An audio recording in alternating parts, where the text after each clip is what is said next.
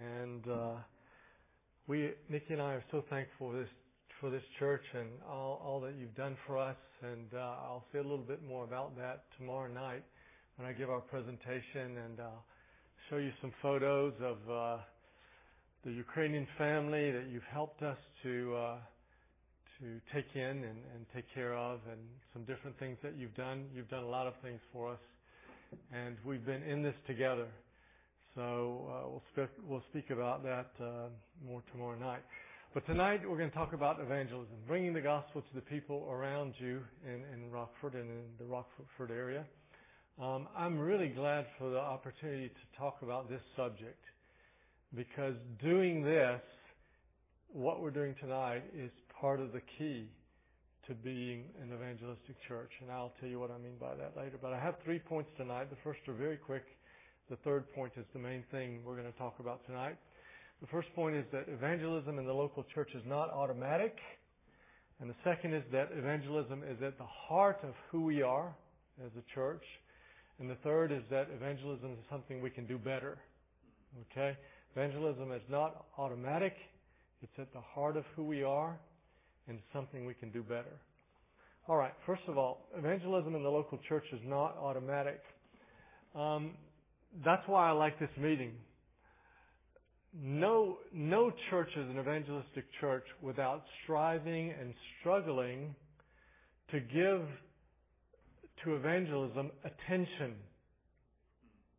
To give attention to how, this question, how are we going to bring the gospel to the people around us in a better way? Giving that question attention and talking about it and discussing it and praying over it and, stri- and struggling with it and, and is, is a part of, uh, of this process of becoming an, an evangelistic church. It's not automatic. Evangelism is the cutting edge of our calling as a church, and it's the cutting edge of the spiritual warfare that we're involved in, bringing the gospel to the world. And so, of course, it's not just going to happen automatically that we become a fruitfully evangelistic church. Where evangelism is not an open subject of discussion in a local church, in that local church, evangelism is already dying. So it's an open discussion tonight, and that means that evangelism is a hot topic for you guys. It's still alive. When nobody's talking about it, it's because we're not really doing it much, and we're not seeking for new ways to do it. Second point, evangelism is at the heart of who we are. I'm not going to say much about this, but um, I hope we're all absolutely convinced about this. Do you remember in 1 Peter 2 uh, 9, Peter says that you are a chosen race, a holy nation, a people for God's own possession, that you may, that you might proclaim the excellencies of him who called you out of darkness into his marvelous light. So Peter's defining our identity as a church, a holy nation, a royal priesthood, a people for God's own possession, that you might proclaim the excellencies of Him who saved you. So it's it's who we are, isn't it? I mean, how could we how could we uh, exist as a church, a lampstand? We're called the lampstand in the book of Revelation. Well, that's our identity is we're, we're something to give light to other people so they can come to Christ. So the church, the local church that does not evangelize, will fossilize. And that's always true. Always absolutely true.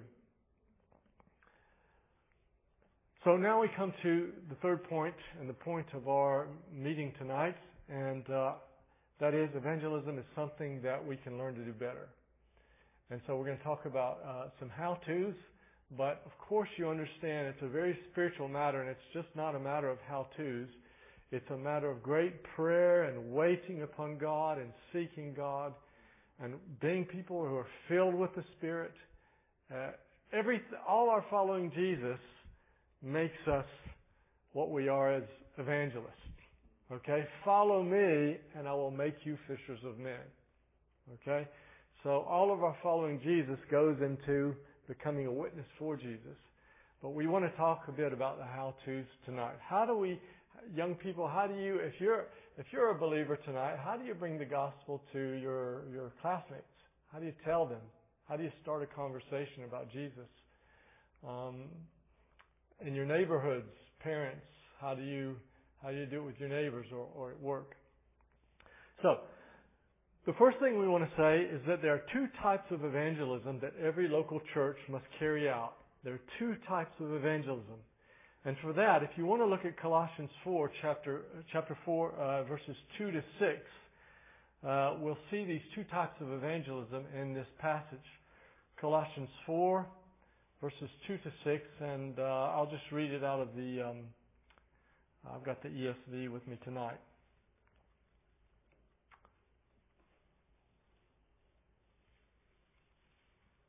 Colossians 4, and we're reading from verse 2.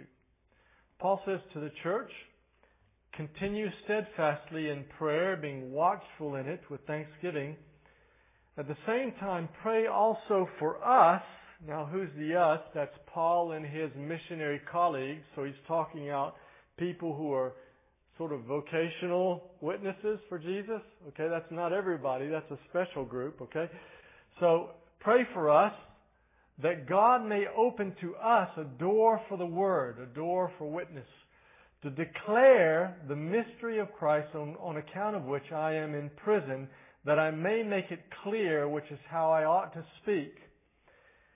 Now that's the first kind of evangelism. It's the kind of evangelism that um, that certain gifted, specially gifted people do.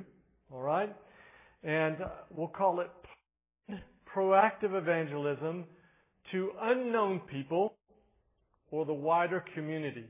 All right? There's a sort of a planned proactive evangelism that your church should do to people you don't even know, okay, and to the wider community here. All right? And for Paul and his colleagues, that was going into the marketplace and preaching and out in wherever they could wherever they could do that. And uh, they uh, yeah, that was that was a great part of their mission. But continue the passage. He says now he's going to talk about them and their type of evangelism, a different type of evangelism, the evangelism of the normal church member who's not a called evangelist or apostle or, or pastor or preacher. He says, walk in wisdom toward outsiders, toward non-Christians, making the best use of the time. Let your speech to these non-Christians always be gracious, seasoned with salt, so that you may know how you ought to answer each person, each outsider, each non-Christian. So another type of evangelism is what we'll call friendship evangelism. And that's the kind of evangelism where you are taking opportunity as the Lord gives you a chance to, to say something about Christ informally to your uh, to your friends, to your work colleagues, and to your neighbors. So we see that those two different sorts of evangelisms, and and both both should be happening. Okay, now let's talk about the planned proactive evangelism to people we don't even know, or to to the wider community. All right. And I want to I want to ask uh, just a few questions about it. And here are the questions: What does it look like? Who does it? How do we plan it? And what are the next steps that this church can take for that sort of evangelism? Okay? What does it look like? Who does it? How do we plan it? And what are the next steps that your church can take in this sort of evangelism? All right. What does it look like? First of all, we'll never reach everybody,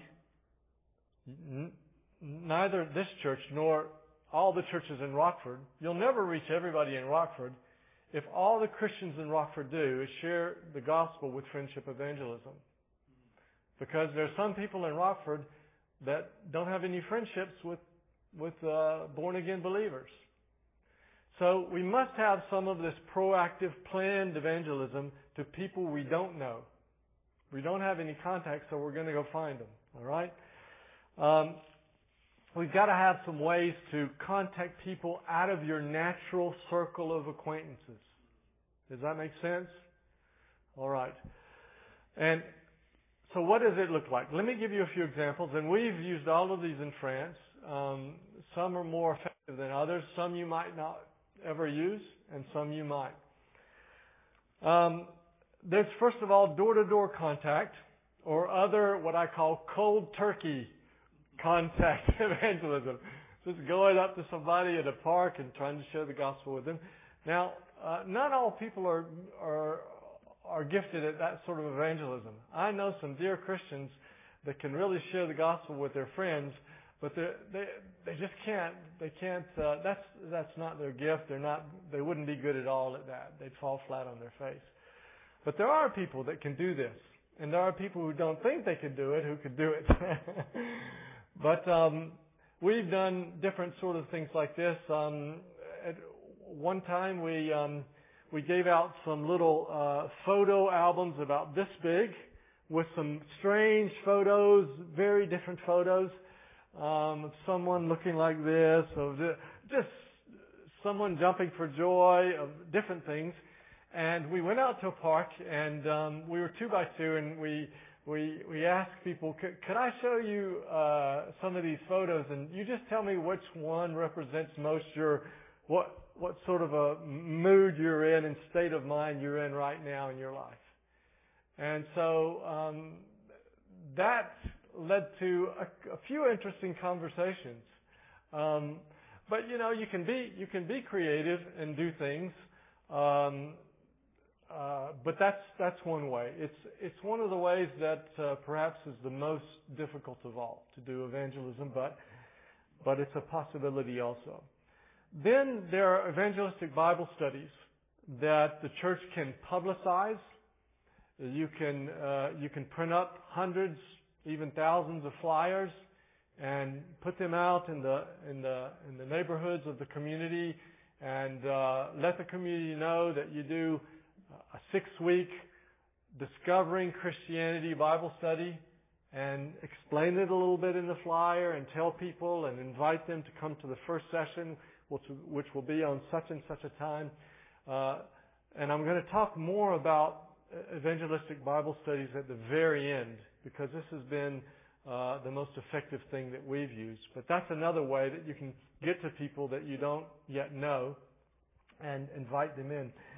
You can do a Bible, Bible and, and Christian book stand in in uh, fairs and mark open air markets. Sometimes in, in different cities and towns there are there are fairs and expositions and markets. I know our church in in Fayetteville, Georgia, uh, does a stand regularly when there's a an annual fair in town, an open air fair. Um, I, had a stand for a couple of years in one of the cities we were in France and gave out hundreds of pieces of literature to people in that way and talked to folks. So uh, it, would be interesting to find out are there any such things like that where you could ask for permission for whoever sets up that fair or that market. Um, could um, could our church have a stand? And you could do it in whatever way uh, they'd let you. Um, if you have to sell something, then sell Christian books to get into that, to get there. Um, uh, but that's an interesting thing, and, and it makes you very visible. People see uh, uh Grace Baptist Church. Uh, and uh, they get you, you meet people, you, you get some conversations, you can get some literature out to people that way. So that's an interesting thing. You can also have special evangelistic uh, meetings in the church. We often do it on a Friday night. We like to do it on a Friday night because we try it every other night, and Friday works best in France. uh, people are free. Uh, they don't have anything the next day. If you invite them long enough in advance and the topic's interesting, people will come. We've had numerous, numerous people come to to uh, these meetings. Let me give you a few topics, and we choose our topics carefully to try to get people who are really unchurched uh, to come. Here's some examples of conferences that we've done. Is there a meaning to life? All right, that that rings a bell with a lot of people, and you can we when we do these things, we, we give out hundreds of flyers. Uh, we, we put them we put them in mailboxes. If you can't put them in mailboxes in America, if it's not legal to open someone's mailbox, you can put it on their doorstep or whatever. But um, uh, yeah, we get out we get out tons and tons of flyers. Uh, we explain a little bit about the conference just to uh, make people interested and uh, maybe give a famous quote from somebody that would relate to me. Is, is there a meaning in life? And uh, so we do things like that. Another one we had was on Can God exist in a world so full of evil and suffering? So we've done that several times. And um, that one has brought, uh, tended to, to bring uh, more people than, than some other topics. And that's a that's a that's a big objection to the Christian faith. So it's an important topic to um, to address. A couple times uh, we've done uh, one by this topic. What I believe is it really important? What I believe is it really important? And um, tried to show people that everybody has beliefs. Everybody has certain beliefs about the world, the future, what man is, what the problem with man is, and does it matter what I believe? And we show how it really matters what you believe about certain things. Uh, and then we bring that to the gospel. Um, another one we did was do all religions have the same basic message? And we compared um, Christianity, Islam, Buddhism, and Hinduism, looking at about four major points. Um, who is the God or creator of existence? Um, what is man? Um, what is man's problem? And what is the solution to man's problem? And I think we also did what is the future like? And we compared them, and people were absolutely astounded at how completely contradictory these four religions are about those basic, basic things. Um, then we've we've done a few times one on the Bible, Word of God or Word of Man, and this is a, a conference on a lot of it is on archaeology, and we show how um, the Bible um, uh, is is historically true that it's uh, trustworthy and um, how it's been preserved over the centuries, and, and we deal with those sorts of things. And that also has really surprised people. Um, what about this one? What happens after death? Or the Protestant Reformation, what was that all about? Uh, the 500th anniversary of, of the Protestant Reformation, we did we did uh, on this topic. Um, you could think about others. We haven't done one on this, but you could think of you could try maybe a conference on evolution and bring someone in who's a good speaker on that, but make it an evangelistic conference for non for um, unchurched people, not for the Christians, but but to say you know, and you could put it in such a way that they they might be interested. Okay, so that's special evangelistic meetings. Um, other ideas. Um, one church that we visited on this trip in California does a food bank. So uh, they uh, once a month they they give people a, a sack of groceries and they have uh, probably about a 100 people show up on a Saturday morning and they're able to uh, to minister to those people and actually give them some gospel literature or talk to them. Uh, those are also ways. There's also the idea of a Bible exposition.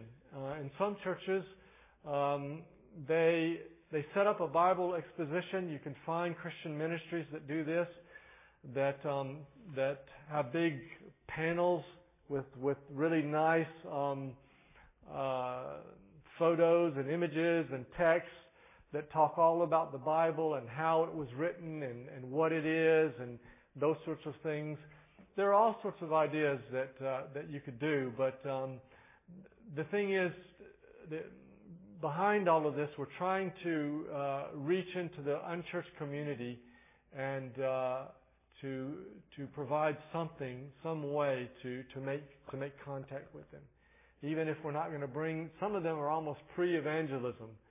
Uh, we might not be saying everything we want to say that for that one that one meeting, but at least we're we're we're coming part of the way with these people. So we've tried to do these sort of um, evangelistic conferences uh, three times a year uh, in our church. Uh, and one one good thing about it is it mobilizes the whole church uh, because we're really encouraging our people. Invite your non-Christian friends, talk to them, and give them a flyer. Invite them, and it depends on you, you know. So uh, so it is something that everyone can participate on. Uh, so, okay, we're talking, we, we've talked about what does it look like, this proactive, planned evangelism, and um, who does it?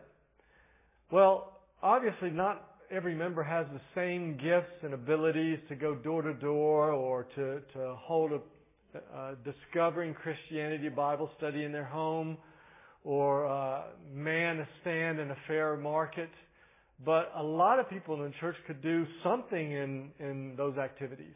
They could help out in some way. Um, and uh, everyone could, could do something just about. So, uh, but some of the, uh, some of those things depend on, you know, what your gift is. And I'm saying that to, to make us realize that evangelism some parts of evangelism isn't every person in the church can do this and must do this and you got to feel guilty if you're not doing it. Okay? No, no, no.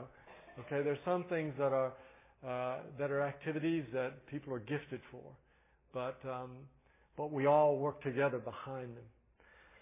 How do we plan these things? These special events and, and ways of going out to people we've never even met.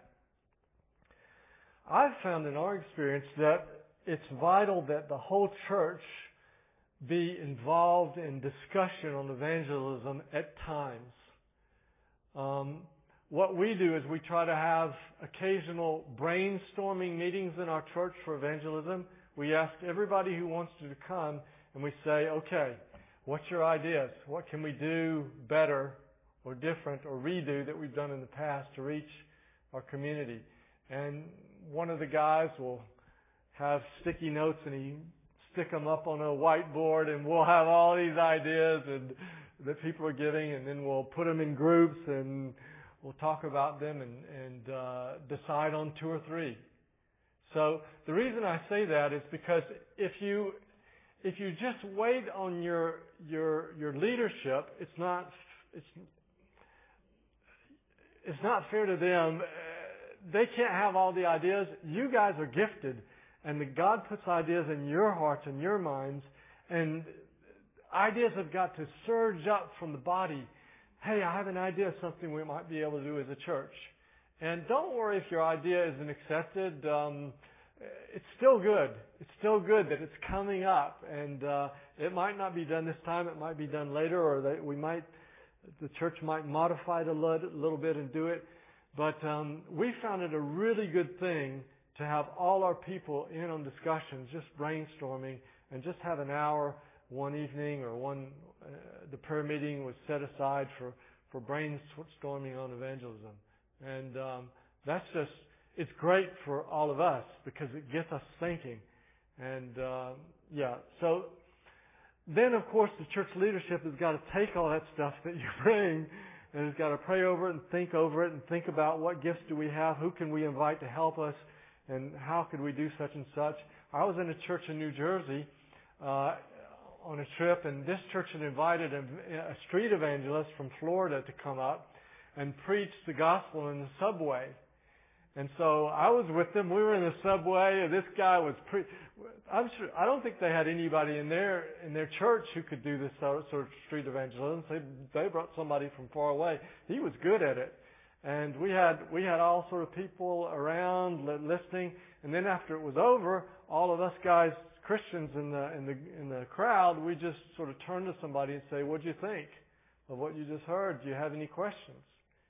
And uh, you know, you can you can do things like that. Um, but um, yeah, the the church leadership has to go back and say, what gifts do we have? What, what, what abilities do we have? What means do we have to do this? How could we do this? Out of all the ideas, where, where are the one or two or three that we could try to focus on this year? So that's the way we've, we've tried to do it. The last question is, uh, so we've talked about what does it look like, who does it, how do we plan it, uh, and you might not plan it the way I'm, I'm saying, okay, I'm just throwing out ideas, and please stop me if you want to and add something or whatever. But uh, what next steps can, can we take in this sort of evangelism? Well, I've sort of said it already, but I would say, um, yeah, as a church, have a time of discussion, um, decide on one or two avenues to pursue, and ask yourself, what's the the leaders will lead you in this. What's the first or couple steps we need to take, and uh, assign some people to get on the task. You know, if you're gonna if you're gonna have a stall at a market, assign a couple people to get on internet, or go to the mayor's office and find out are there any fairs or open air markets. Um, would you would you allow a church to have a stand in the in the fair? And you know, you, you just say what's which ones do we want to do? What's the first step to take, and get some people going on it. Yeah. So, um, and make it a subject of concerted prayer. So, okay, now I want to set aside that sort of evangelism, which is the proactive, planned evangelism that we're trying to reach new people that we don't know. And I want to talk now for the rest of our time about friendship evangelism. And for most of you here, um, this will be, uh, you're going, okay, good, now I want to listen to this. Um, for I, I, the questions I want to ask about this are simply how important is it, friendship evangelism? Can any Christian do it? And what do I need to be able to do it? Okay? How important is it? Can any Christian do it? What do I need in order to do it? All right. How important is it? In my opinion, uh, friendship evangelism is the most important of all the means of uh, of evangelism in a typical local church like this today. Um, in America, I would not be saying that if I was in Africa, perhaps, but well, maybe I would. Uh, would let me read you something. John Nevius was a very famous missionary in China in the late 1800s and early 1900s. He's famous because he wrote some very important books on missiology, on missions, on how to do missions and evangelism. He was part of a uh, of the first evangelism in China, the first people to ever evangelize China. And they saw tens and hundreds of thousands of people come to Christ. Yeah, pretty much during during his lifetime. Um, but here's what he says. Now, it's a little bit of a long quote, but listen to it. It is sometimes asked, what practical answer does the experience of missionaries in China for the past 40 years give to the question, which methods of work have really brought the greatest number of converts into the church? Okay, what sort of evangelism has brought the most Chinese people into the church? He goes on, he says, the conventional modes of evangelistic work, which sum up the labors of missionaries, as reported each year to the home societies, are, and he's going to tell the types of evangelism they did for 40 years Bible distribution, tract distribution, chapel preaching, translating and bookmaking, so literature, schools, so they set up Christian schools and they brought non Christians in, and itinerations, Itinerations is a way of talking, going to place to place and preaching in the, in the open air. Okay, he's not through. Listen to this. The question is, to which of these different modes of work is the conversion of the about 30,000, okay, so I exaggerated, uh-oh, 30,000 Protestant Christians of China to be mainly traced? I thought it was hundreds. I'm glad he corrected me, but anyway, sorry. I'm disposed to think that the number of conversions due to each would be found to increase about in the order in which they are mentioned above. So let me say it again. Bible distribution, tract distribution, more came that way. Chapel preaching, more. Translating and bookmaking, more. Schools, more. Itinerations, most. But most, he's going to tell him more than all of those. Listen. He says, uh, and that the number traceable to them all, all those methods, together, put it all together, would be but a small fraction of the whole, and that by far the greater proportion is to be referred to private social intercourse. That means friendship evangelism. he says way more people come to Christ just by friends, people like you, talking to their friends and acquaintances, than preaching in the open air, giving books, giving literature, doing Christian schools, or anything else. All right, my second. So that's the question of how important is it? It's extremely important. Uh, secondly, can any Christian do it? Yes. if you understand it, yes, any Christian can do it. Let me give you two examples. First example is a man who was just converted and never got any training to do evangelism and went and evangelized his town. Okay, listen to this. He had a legion of demons in him. Jesus delivered him from a legion of demons, and here's what Luke says. The man from whom the demons had gone begged that he might be with Jesus. So he wanted to become one of the apostles. He wanted to become a preacher. Uh, uh, but Jesus sent him away, saying, Return to your home and declare how much God has done for you. And he went away proclaiming throughout the whole city how much Jesus had done for him. Now you see, he didn't know much at all. He didn't know hardly any theology, but he did know one thing. I know how much Jesus has done for me. And that you can tell somebody else. And the rest you can say, my, my preacher will tell you the rest. okay? You really can. You can, you can tell as much as you know, and when someone says, well, what about this, and what about this, and what about this, you can say, I'm gonna, I'm gonna bring you to see my, my friend, or my, my pastor, or someone else, and they can help. So don't ever think that you have to be, you know, a theologian uh, to share the gospel. You just, you can tell as much as you know. I'm going to talk about being trained in a, in a moment to do it better. I'll give you another example. Remember the Samaritan woman? So Jesus talks to her and uh, she gets converted that day and she goes back to her village. At least it seems like she's converted, but listen to what John says. Many Samaritans from that town believed in him, in Jesus, because of the woman's testimony. You know what that testimony was? Here is a man who told me all that I ever did. That's not very complicated evangelistic message, but it was enough to get the people to come out of the village and go find Jesus.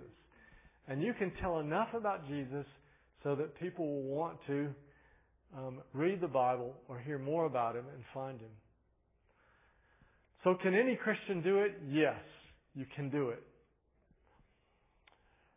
Now, here's what I wanted to get to tonight. What do you need in order to, to do friendship evangelism? The first thing you need is you need, you really need regular social contact with non-Christian people. Regular social contact with non-Christian people. Jesus said that we're to be in the world, but not of it.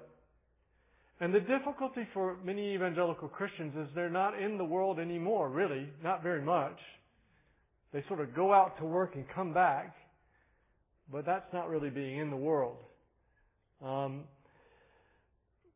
often there's no significant transmission of the gospel possible unless people see the gospel in your life as well as hearing it.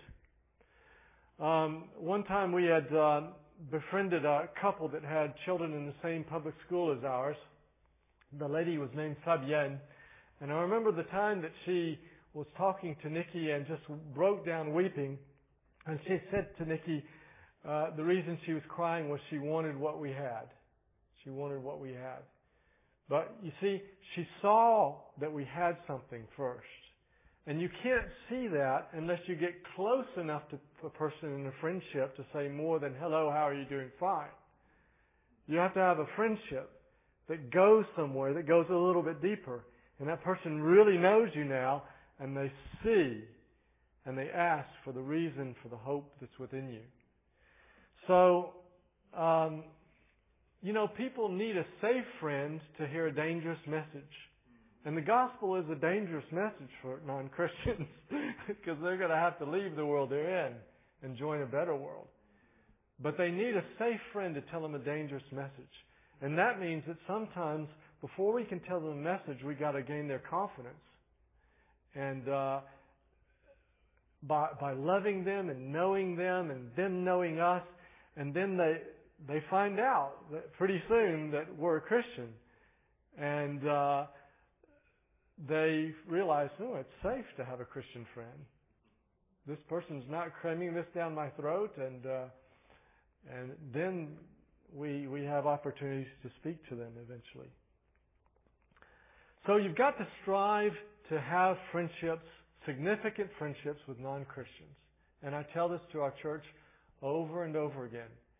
And and you know, if you're there and you say, "Wow, all my all my friends are Christians today," that's okay. You can change that. It's not irreversible, and it's easy to happen in America. And it's so the fellowship is so good with your Christian friends in the church, and it's so easy to just gravitate toward and have exclusive, exclusively friendships with Christians after a while, after you've been a Christian a while. But you can't. You don't have the right. And you must work against that never being the case in your life. Nikki and I work against that, and and uh, we uh, we constantly are, are, are working on friendships with non-Christian friends. And our non-Christian friends, I mean, they are totally unchurched. They know nothing about Christianity. And we spend lots of time with them. We have them over to eat and they have us over and and we have non-Christian friends that want to take us on vacation with them in the summer to their their summer house and all sorts of things. But you must uh, uh, you must develop those friendships. How do you know when you have a significant friendship with a non-Christian? Now just try to think. I know you young people, if you're in the public schools that you do, but what about the others? And what about if you're a homeschool kids? You have some significant friendships with non-Christians and you adults. How do you know if you have a significant friendship with a non-Christian? Well, one way is that you socialize frequently together. That means you either go play tennis together or do something together or go on walks together or you, you go have a coffee together or you eat at each other's house together or you go to a restaurant together. If you're doing that sort of thing more than once with a non-Christian, you're developing a significant friendship with him. And if you're not, you're probably not, you probably don't have a significant friendship with him. So this is where you want to get to. And Nikki and I, we're our our dining room table is our most important evangelistic tool. We're always having non-Christian people over to eat with us in our home. Um, you can also know that you have a significant uh, friendship with a non-Christian when they can see the positive difference that Christ makes in your life. But if they don't know you well enough to see the difference in your life, they don't know you well enough. Okay? Because really, honestly, a, a non-church person, if you're their friend, they should, once they get to know you well enough, they're going to know, wow, that person is really different than my, than my other unchurched friends. But they've got to get to, you, to know you that well. Um, one day, um, we had um, we had a church family and a non-Christian family over to eat, and we like to do that a lot. Once we've had a non-Christian family over a couple of times and have gotten to know them, they're our friends. We like to try to invite a Christian family and them over so that they know more Christians than, than just us. And we try to think of what family would really get on with these guys. Um, since we know a little bit about them as, as people now, we say, oh yeah, they like the same thing. Uh, so we try to get, so we had this, we had this meal together and, um, so we were three families and we all had our children as well. So there were some older teenage children in that. And the next day, um, the non-Christian guy, um, called um, called the Christian fellow who he just met, and um, he said, "I just couldn't believe that meal yesterday. It just it was just un incredible. For us, it was just." What, what, happened? We didn't see anything. It's a normal meal. It's the way we always were. Uh, uh, and the non-Christian guy said to the Christian guy, "Well, you know, when, when I'm with my unchurched friends, somebody says, "Well, I did, I did such and such." The next guy says, "Well, I did such and such twice as much," and the other guy says, "Well, I did it upside down." And you know, it's you know, they're always fighting to be the best, and I know this and I know that. And uh, he said, when we were together with you guys, even the teenagers were asking us questions about ourselves and wanting to know us and know who we were. I've never seen that in my life. So you see, if you get people close enough to you, um, they're just going to see the gospel and its impact. But this guy would have never known that there's something that changes people's lives unless he had had that, that, that meal with us. So you don't even know what impact you're having on non-Christian people if you'll just get close enough to them. So, um, I just want to encourage all of you to, all the couples to sit down afterwards and say, what can we do about this? How can, if you, if you don't have those significant friendships with non-Christians, say, um, you know, how can we go about this? And just start praying about it. Prayer has to be the big thing. God will open up some doors. Um, maybe we could invite the neighbors over or maybe brainstorm about it a little bit and say, Lord, help us from today to start working on develop, having a few significant non friendships with non-Christians. Let me just say that, that to make those friendships, you've got to overcome certain obstacles. To make those friendships, you've got to overcome certain obstacles. As, as Christians in America today, uh, um, the problem that if you've been a Christian a long time would be a lack of natural avenues for contact with non-Christians. You may not have those natural avenues so much in, anymore that you you spend a lot of time with Christians and uh, I learned to climb walls, to be a wall climber in order to develop a friendship with a non-Christian man. And he's now, an, he got converted, he's now an elder of the church we planted in Grenoble.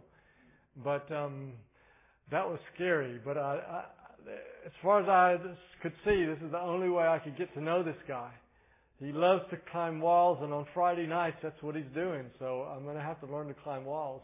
So uh, the, when I got up to the top of the wall, it's a gym, so the wall's really high, and I, I, he's got the rope. He's got to let me down, and he says, "Let go." I just couldn't let go. I just couldn't let go. So I was sort of, no, no, no, let go. So finally I just let go and, you know, he has a little, if you've never done this, he has a little steel thing and the, the, the, the rope feeds through that and he just let me down nice and soft and I landed and I turned to him and I said, Christoph, that's what I've been trying to tell you about what faith is. you know, when I let go, it was you or nothing. And that's that's what it, that's what the gospel means about trusting Jesus Christ. Either He saves me or I'm damned. So, uh, so yeah, um, you know, you can if you like sports, that's a great way to, to meet non-Christians.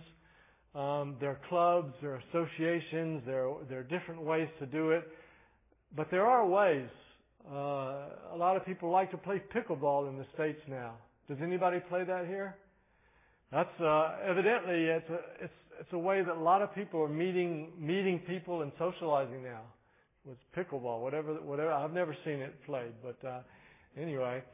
So whatever the way is, uh, you know, do do what you can to to develop some natural avenues that will put you together with non-Christians. Um, Nikki and I try to always be part of the parents. Um, it'd be sort of like the I don't know, the PTA. Does that exist in Statesville? Yeah. Um, we always tried to be uh, part of that to, to, to meet parents and stuff, uh, uh, but th- there, there are ways to do these things. Um, I'm talking about the fact that you've got to overcome some obstacles, and one of them was the natural avenues to have contact with non-Christians. Another one would be the inability to uh, accept non-Christians with their non-Christian behavior. Now, this was the big problem with the Pharisees. They just could not, Jesus could go eat with prostitutes and tax gatherers who had rejected the, the faith uh, and who were who were dishonest and, and that. Jesus could, could go and eat with them and fraternize with them, but the Pharisees just found them, they're just unclean for the Pharisees. Um, the Pharisees were too judgmental. They were too shocked by sinful behavior. They were too lacking in grace to accept people where they're at and, and befriend them. Um, in a church that we were at on our trip this time, on the way here, um, a man came up to me after the service. He was a brand new convert. He was this unbelievably muscly guy. He had a tank top on, and his arms were about the size of my legs. He was just full of muscles and tattoos.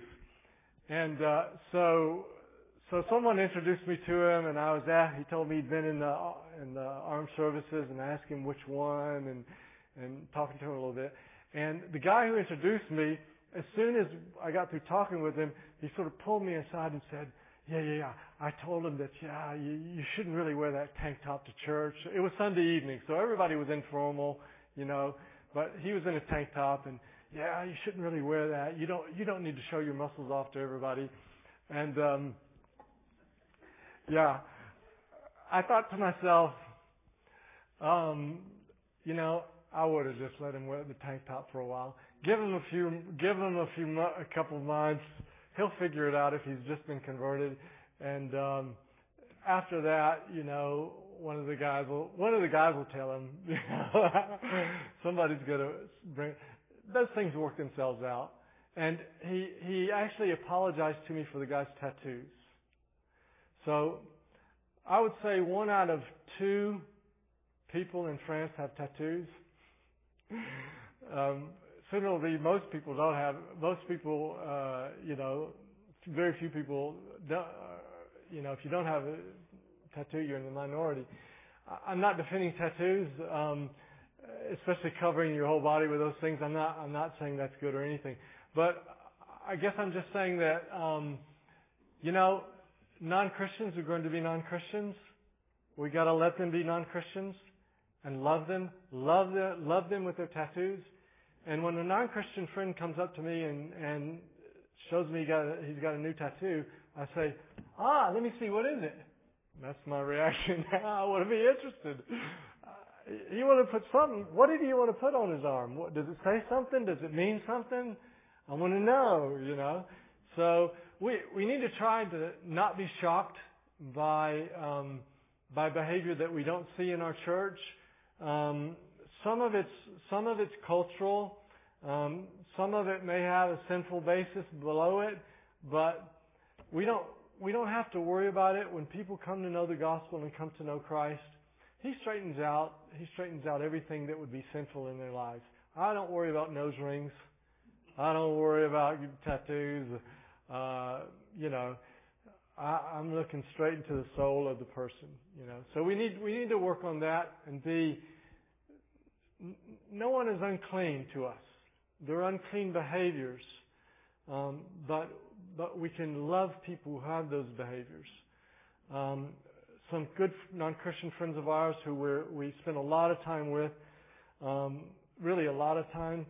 Um, their daughter, who's living with them, has just um, uh, begun to um, have a, uh, homosexual relationship with another young woman, and and so they both the the girls live together in the bedroom in their ha- in the parents' house that are our friends, and um, you know when when we when they didn't say it outright, but they told us enough that we'd understand, and um, our hearts inside we were oh we were so sad because we know this girl very well. Nikki's spent a lot of time with her and taught her English and, and stuff and we were we were crestfallen for her. But it's not going to change anything in the way we, Lord willing, in the way we relate to this family. Uh, and, when we get the chance, we'll we'll we'll in a loving way, uh, you know, speak to that issue. But um, uh, yeah, if we're going to have relationships with non-Christians today, we can't be easily shockable. We just can't. And uh, yeah, okay. So um, we need to work on common ground, developing common ground around which to build a friendship. There are some Christians in America today that, that just don't have any common ground. Even if they did spend time and make contact with non-Christians, they don't watch the news. They don't know, know much about current sports, politics, literature, secular music, secular thought. They're stuck in a non-Christian subculture. Really stuck. Totally in a non-Christian subculture. And, and uh, it makes it really, really difficult to make friendships with non-Christians. So we need to be careful about that. Uh, the Apostle Paul uh, knew the pagan poets and philosophers that the Athenians read. We know because he quoted them more than once. He was he read them. He knew them. Now there's some things we don't want to know. We're not going to want to know about about uh, ungodly society. But um, I was in a train in June and I was going up to Brussels and um, a young man was next to me and uh, I was, as I often do, praying for an opportunity to share the gospel if God would see fit to do so. And uh, I saw that he had a book on his on on his tray. We had these pull down trays. Uh, by, I think it was by Herman Melville. It was in English. He's a, obviously a, a Belgian or a Frenchman, and um, so the way I the way I approach things is I just try to be interested in people, and I, I don't ever go into a situation like that saying I want to witness to you, I want to witness to this guy. I go into it saying I want to love this guy and be interested in it, and it usually ends up with being able to talk to them. But I, I said I said to him in French. Of course, we're talking in French. I said, "Hmm, Herman Melville, are you are you a student?" And so we began to talk and talk. And then he began to just tell me about himself. And he said, My father died six weeks ago. And um, uh, I, I lost my relationship with my father for years. I wouldn't, I wouldn't speak to him. We fell out with one another, and it was terrible. And, um, and a couple of years ago, we, we, we repatched it up, and I'm so glad now because he, he died six years ago. And um, I don't know if he touched the touchpad on his computer or if I hadn't noticed, but I looked over there on his screen and he had something about the apostles and Easter and that. And I said, what is, what is this on your screen? And uh, he, he's not a guy who went to church, but he's a sculptor. He was in the south of France for a special exposition of his sculpture. And uh, he was writing something uh, to his family for some family thing, and his his parents had been, I think they had been Catholic. Uh, at one point in their lives, they had stopped attending church also. But, but yeah, then I just went into the gospel and explained it to him. And uh, I said, "Can I suggest a couple things for you to read since you're a reader?" He grabbed his notebook and he said, "Would you write them down here?" And you know, it's just um, uh, being able to have a point of contact. Now, I didn't know that book by Herman Melville, um, but I knew who Herman Melville was because he wrote Moby Dick. so it's good for us to to to listen, listen to the news, um, to to read good literature um, that's not written by Christians, to keep up with some sports, to have a favorite, sport. There's, there's nothing nothing wrong with that. It's good uh, it opens up doors to talk to people and to make sure that we're not um, that we know something about current thought and uh, the way non-Christians think, and to not get stuck in a total non-Christian uh, subculture. Um, on that on that line, uh, well, I'll just I'll just go on. Now, I want to close up with just um, let me find out where, where I'm at on this. So I've told you that we need to have regular social contact with non-Christians, and then we need to know what to say, what to give, and where to go from there. And this won't take that long. We need to know what to say. Now, I told you that you could just say the minimum about what Jesus has done for you and give your testimony. But even that, you can be taught to give your testimony in a better way. Um, here's what I was like and thought before. Here's how I came to hear about the gospel and understand the gospel. And here's how it's changed me. If you can tell somebody in those three parts, it helps them to identify. Um, and you can get some, some help in, in, knowing how to do that better. But um, you need to know the four points of the gospel, and you need to know how to explain them. What are the four points of the gospel? Well, the first point, what does someone need to know first about the gospel? God. of course, where do you start? You God. And um, they, that's where Paul starts with the Athenians. They were pagans, and he tells them the sovereign God who made the heavens and the earth is like this. So, so we start by telling them, you know, um, you're you're not just here by an accident. There is a Creator God who's made you and made you for Himself, and that means that you belong to Him, and He has a plan for your life. You don't belong to yourself. And then the second thing that we need to tell people about is about sin. And our problem in this world, and my problem, your problem, is that we've turned away from that God, that God, and that's called sin. Well, what is sin? It means living as if you didn't belong to God, but you belong to yourself. And you can explain a little bit more. You know a few verses for each point. And then you need to talk to them about the third point. That's Jesus Christ. There is a solution for this rupture in our relationship with God that we've made through sin, this broken relationship, and God has sent His Son. And we talk about who Jesus is and what He did on the cross. And the fourth point is um, responding to the gospel. How do we how do we become a Christian? How do we gain this eternal life? And that's repentance and faith. So we explain what repentance is and we explain what faith is. And if if you can explain those four points, you can really explain the gospel pretty pretty well to someone. And I'll give you a hint. There's a book called Evangelism and the Sovereignty of God by James Packer, and in the third chapter, the last half of the chapter, he says, What is the message of the gospel? And he gives the four points. And he explains them in a way that only James Packer could do. So when I train people in evangelism, in, every church that we plant, we, cha- we train the Christians in evangelism. We train them to explain these four points. And I always have them read this last half of this chapter of this book. So I'll send it to Dale because I've put it in a in a Word document and uh, you can beef up on it, and uh, your your your elders can help you and go through those points. And I'll talk to uh, I'll talk just a second about that at the very end. So you need to know what to say. You might be saying, Pastor, well, what about answering objections and questions? Yes, you can learn a little bit about that. Um, there are only a few questions that come up over and over again, and you don't need to be an expert, but there are now we have literature. We have little booklets the, that have been published by Reformed authors on each one of those questions. Um, one of them is about suffering. Can God exist in such an evil world?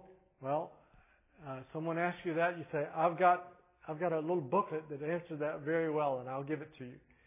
And so for those sort of objections, you don't need to be the expert. You can you can have literature that you can give to people, okay, on things like that. But you can you can uh, your your church leaders can train you on some of those uh, basic questions to know a start of an answer, so that you don't have to be fearful about it. But you can always say, uh, "I'll give you something to to answer that." Um, so that's know what to say. Now, know what to give. It's important for every person in a local church to be familiar with evangelistic literature. Very important. I make my people read evangelist, the best evangelistic brochures and tracts. Um, because if you don't know it, you don't give it. It's as simple as that. If you don't know it, you don't give it. If you know something, oh, that explains really well. When you've got that neighbor or that colleague at work, I know just what to give him. And different different pieces of literature will help different people. So um, yeah, you, you need to you need to know uh, evangelistic literature, and uh, you know that can be a church project. That this month we want to ask everybody to read John Blanchard's Ultimate Questions, uh, and uh, you know as many people as possible. It's a challenge. You don't have to do it, but we're throwing out the challenge. Uh, for six months, we're going to have you read every month an evangelistic piece of literature. Um, Come to Me by Tom Wells and different things, and so that you know these things and you know what you can give, and the church will have a stack of them ready uh, for you to take when you need them.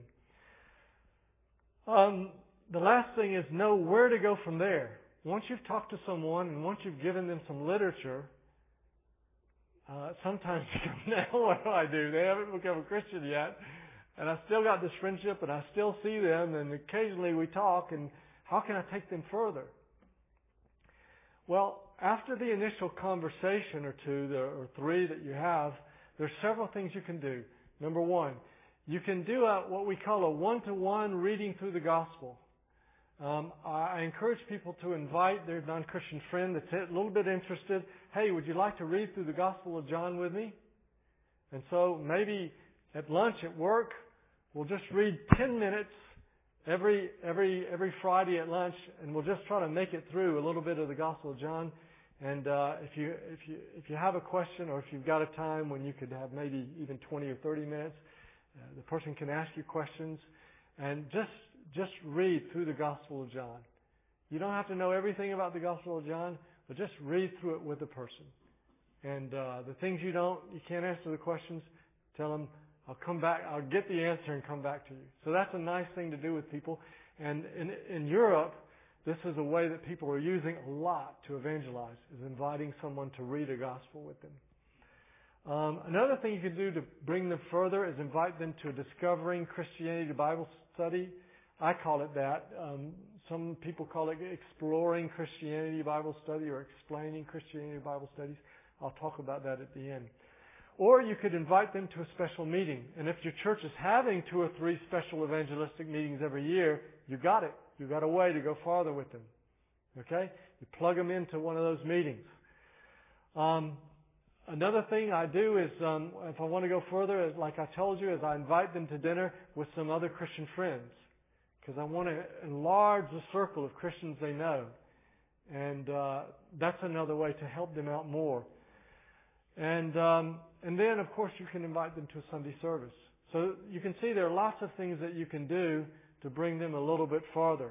Now, let me end by telling you just what we did recently. So we, uh, I did a series of four messages on these four points of the gospel, and I told our people, um, some of you aren't Christians yet, or don't know if you really are, so listen closely to these messages. But you Christians, I'm preaching them for you too, because I want you to understand how to share the gospel with your friends. So I tried to not to make it too complicated. Because after all, I'm trying to give them something they can do, not something so complicated that nobody can do it. So I tried to preach simple messages on God, sin, Jesus, and repentance and faith. At the end of the last message, I, I had a pile of John Blanchard's Ultimate Questions, which is a brochure of about 30 pages, very well done, nice photos and pictures. And I said, okay, all of you have to go home and read this. And I want you to find the four points of the gospel in this brochure because he does it according to these four points. Okay? Now, after you've read it and found the four points, I want you to pray for three weeks. Lord, who can I get, what non-Christian can I give this to? And then give it to a non-Christian friend. Wait about three weeks and then go back and ask that person two questions. Did you have a chance to read what I gave you? Question one. Question two, what did you think? Anybody can do that. So they all did it.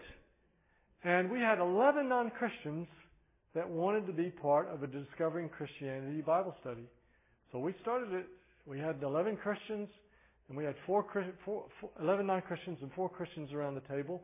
Nine of those non-Christians had never been to, to church. They were totally unchurched people. Um, and uh, we started. And uh, five of them kept going a year and a half because when the six sessions were over, we did six sessions with them, and uh, we stood up to say goodbye. And one of the ladies said, "Well, is that it? Can't we study the Bible more?" And those people had never touched a Bible before. They'd never held a Bible.